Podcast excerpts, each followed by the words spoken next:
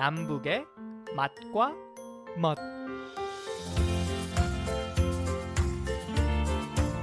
10년이면 강산이 변한다고 합니다. 남북이 분단된 지 70년이 넘었으니 강산이 7번은 변했을 텐데요. 강산뿐만이 아니라 문화와 언어, 음식, 그리고 삶의 양식 등이 남북의 오래된 분단을 말해주고 있습니다. 특히 탈북민들이 남한에 오면은 한민족이라 의사소통은 걱정 안 했는데 정말 무슨 말인지 못 알아들어서 고생을 한다고 하더군요.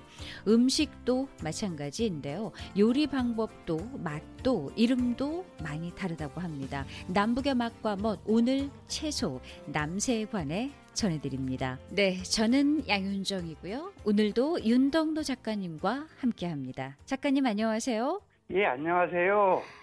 네, 오늘 관해서 말씀해 주시는데요. 남과 북은 같은 민족이니까 하는 말도 같고 또 먹는 음식도 같은데요. 하지만 비슷해 보여도요. 알게 모르게 남북 사이에는 이질적인 부분도 꽤 많은데요.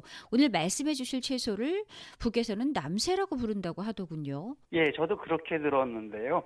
옛날에는 그 남쪽에서도 남새라는 말을 썼는데 요즘은 이제 거의 안 쓰는 것 같아요.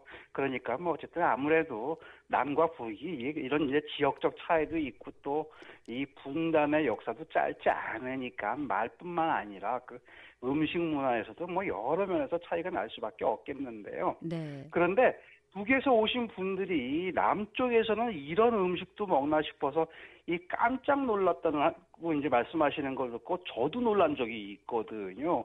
남한 사람들이 이 맛있게 먹는 그 채소나 나물을 보고 북에서는 동물들 먹이나 주지 웬만해서는 잘안 안 먹는다는 거예요. 네. 그러면서 신기하더라고요. 아, 그래요? 도대체 어떤 채소이길래요? 북한에서는 가축 사료로나 쓰는 채소를 남한 사람들은 이 돈까지 주고 사 먹는 것일까요?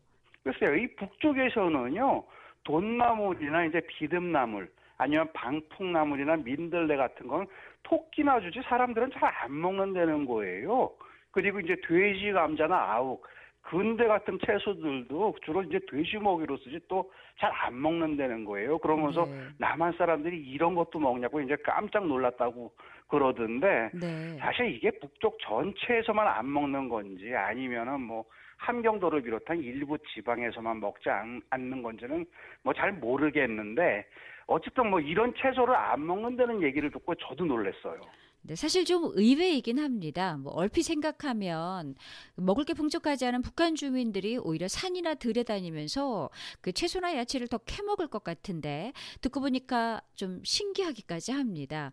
그런데 한쪽에서는 이렇게 비싸게 먹는 채소가 다른 쪽에서는 동물 먹이라는 게 뭐 이상하리만큼 낯설게 느껴지는데요. 북한에서 동물 사료를 쓴다는 뭐 돈나물, 또 비듬나물, 민들레 등은 미국에 사는 저도 정말 맛있게 먹거든요. 윤 작가님도 맛있게 드시는 채소들 아닌가요? 그렇죠. 뭐 저도 이제 남쪽 사람인데다가 고향도 서울이니까 대부분 정말 그 잘 먹는 채소들, 맛있게 먹는 채소들인데요. 사실 저뿐만 아니라 대부분 남한에서는 지금 말씀 그 드린 채소들이 별미로 먹거나 건강식품이라고 해서 요즘은 아주 인기가 높은 채소들이란 말이에요. 네. 예를 들어 가지고 이제 북쪽에서는 돼지 먹이로나 준다는 그 돼지 감자만 해도요. 요즘 남한에서는 건강식품은 인기가 아주 높거든요. 네. 이몇 년 전부터 이 성인병에 좋다고 소문이 나서요. 요즘은 돼지 감자 값이 일반 감자나 다른 다른 채소에 비해서 훨씬 비싸고요. 요리법도 다양해졌거든요. 네, 저도 들은 것 같습니다. 요즘 이제 텔레비전 틀면은 건강 프로그램들이 참 많은데요. 뭐 돼지 감자가 그렇게 좋다는 얘기 들은 것 같아요. 그런데 돼지 감자가 어디에 어떻게 좋은 건가요? 예, 이게요. 일단 그 천연 인슐린 덩어리라고 그래요. 그래가지고 고혈압에도 좋고 당뇨병에도 뭐 아주 효과가 있고요. 변비 치료나 피로 회복에도 좋고 또 열량이 거의 없기 때문에 다이어트에도 그렇게 좋다는 거예요. 네. 뿐만 아니라 식감도 이제 아삭아삭해서 맛도 있으니까 이거 사실 돼지 먹이로요. 돼지한테만 전부 양보하기는 정말 아까운 식품이거든요. 네. 예, 이게 이제 남쪽에서는 볶아, 볶아서 채로도 먹고요. 또 깍두기로 먹는 분도 있더라고요. 또 아. 저는 저도 한번 먹어봤는데 멍튀기로 튀겨 먹으니까 이게 뭐 간식으로 또 기가 막혀요. 북에서도 돼지한테만 주지 마시고 요리법 개발해서 좀 드시면 좋을 것 같네요. 네, 그러네요. 그런데 갑자기 궁금해지는데 그 돼지가 먹는다고 해서 돼지 감자라고 이름이 붙어진 건가요? 그렇다고 그래요. 그 원래는 돼지 먹이로만 줬대요. 북에서처럼. 그런데 이제 요즘은 건강에 좋다고 그러니까 아주 인기가 높아지면서 이름은 돼지 감자지만 건강식품이 되는 거죠. 네, 그렇군요. 그런데 북한에서는 아욱도 안 먹는다면서요. 사실 아욱으로 무침이나 된장국을 해 먹으면 정말 맛있는데 이걸 안 먹는다니까 저는 지금 계속 놀라고 있습니다. 이게, 이게 이제 요 말 들은 게 함경북도 출신한테 들었거든요. 네. 그러니까 이게 뭐 일부 지방에만 제한된 얘기가 아닌가 싶기도 한데요. 어쨌든요, 이 아욱이 옛날부터 영양가가 높은 채소로 유명했어요. 그래서 속담에 아욱국 3년 끓여 먹으면요 외장문으로는 드나들지 못할 정도로 이 살이 찐다고 그랬거든요. 거기다가 아욱은 조감지 쳐도 버리고 혼자 먹을 정도로 맛있 맛있다고 그랬단 말이에요. 네. 이게 사실 채소주의 보약이라고 하는 게 이제 아욱인데 이걸 동물 먹이로만 쓴다? 조금 잘못된 게 아닌가 싶어요. 혹시 이거 정말 안 먹는 지방이 있다라고 그러면요. 가축한테 양보 그만하시고 아욱으로 영양 보충, 보충하셔도 좋을 것 같습니다. 네. 어, 민들레는 어떤가요? 그 미국에도 사실 이제 민들레가 뭐 잔디나 공원 같은 곳에 뭐 지천으로 깔릴 정도로 이제 많이 나거든요. 이게 번식력이 굉장히 강하다고 들었는데 저도 들은 바에 의하면은 뭐 잎은 염증에 좋다고 하고 또 뿌리는 신경통에 좋다고 해서 저도 뜯어서 뭐 쌈으로 싸 먹거나 또 나물을 무침을 해 먹기도 하는데 먹을 때마다 좀 맛이 그 쓴맛이 좀 나서 자주 먹지는 않게 되더라고요. 민들레는 남한 사람들은 잘 먹나요? 요즘은 많은 분들이 민들레 드시는 것 같아요. 그래서 봄이 되면 시장에요. 민들레 그 이 손질해 놓은 거 종종 보여요. 근데 사실 이게 이 쌉쌀하다고 그러셨는데 쌉쌀한 맛이 입맛을 돋우는 데는 꽤 괜찮거든요. 쓴바귀처럼. 네.